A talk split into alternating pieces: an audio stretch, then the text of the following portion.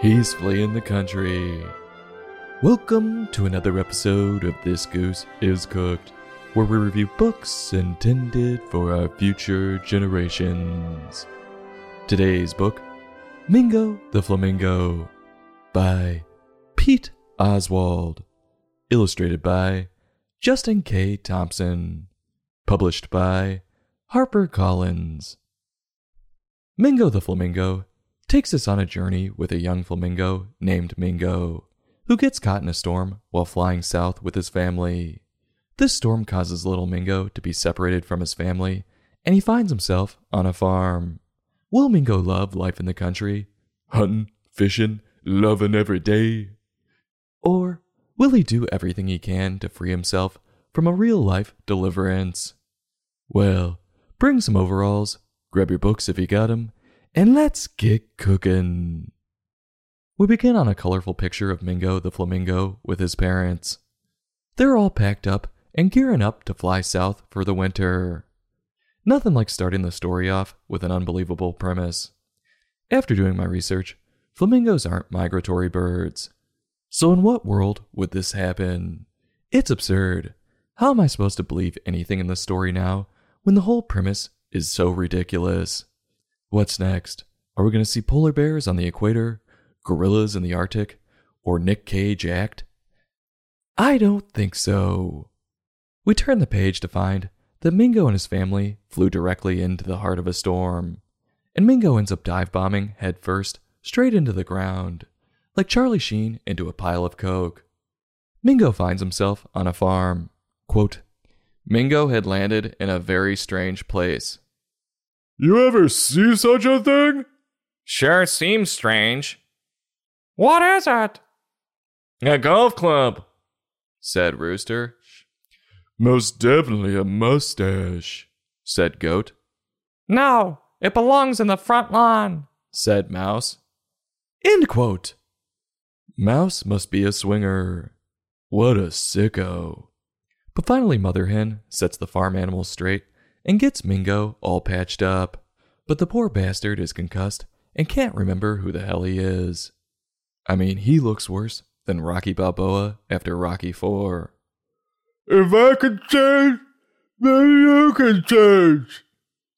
I mean, he's completely a blank slate, which might be a good thing, because now we can get the hell away from flamingos that migrate and fly right into storms like a bunch of dummies. Mingo tries to figure out who he is, looking at other animals to see if he resembles any of them. But he doesn't, because he ain't no pig, sheep, or cock. He doesn't belong on a farm at all. He belongs in the zoo. But Mother Hen reassures Mingo that while he heals up, all the farm animals are his big family, and that they're going to take care of him. But something tells me Mingo's not too enthused about this, because since Mingo's been on the farm, he's the only one in color. What's old Pete trying to tell us here? If people are nice enough to take you in and give you everything, don't be thankful, because the way they live their lives isn't the way you want to live yours? Doesn't seem like the best message. But considering this guy didn't do his basic research, I shouldn't be shocked. Mingo does his best to fit in with the clan, but something in the back of Mingo's mind is calling him to spread his wings and learn how to fly. So, Mingo decides he's going to get back into flying shape, and his swinger friend, the mouse, becomes his personal trainer. That would be the profession of a swinger. Okay, 10 more reps. Ah! Ha! That's great. Pump it out. Ha! Ha! You love to get a good sweat, don't you? Ha! Two more. Finish up strong. You know, my wife and I love to get a good sweat in with other people. Ha! Uh, uh. What a finish. So, what do you think? Sounds stinky.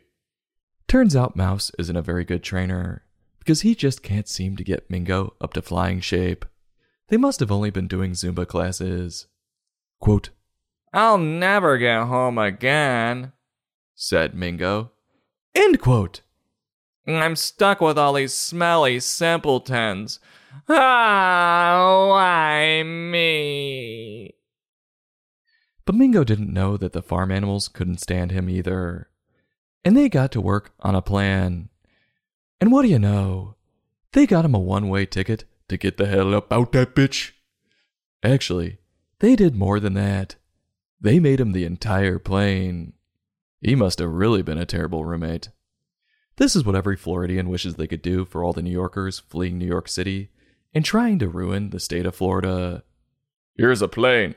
Now get the hell out. What do you know? The thing doesn't just blow up either. It actually takes off and flies like a dream. Well, well enough to get him back to his parents. He's their problem now. And the story ends in full color in a beautiful lagoon with Mingo giving a loving embrace to his parents. And they look like Shit. We thought we got rid of him. Maybe if we wish hard enough, he'll disappear. Nope. Damn it. What's the message Pete is trying to tell us with this read? Honestly, it wasn't the clearest. But what was clear was Mingo didn't have much of an appreciation for the animals and their way of life that saved him. Hell, they even had the intelligence to design him a plane, which I never saw the flamingos in their paradise do. In fact, they were stupid enough to fly into a storm. Anyway, all I know is Pete didn't come off very open minded. What do I think of Pete's work? I have to give him credit for keeping it short, but the rest seemed pretty half assed. Not knowing about flamingos? Come on. And this flamingo's struggle to get back to his family without showing appreciation to those who saved his life wasn't the best look. As for Justin's pictures, they were by far the best part of this read. They were so good, I would think about flipping back through just to look at them. I just wouldn't read it again, that's for damn sure. So if you want to become dumber, give this a read. If you're smart and don't read, just look at the pics. On a scale from 1 to 5, I'm giving this book a 2.8. I'll have a taste, push it around to make it look like I ate it, and go back for another bite. But if anyone says they're trying to find themselves, I'm out. This goose is cooked. Join us next time for another in depth book review.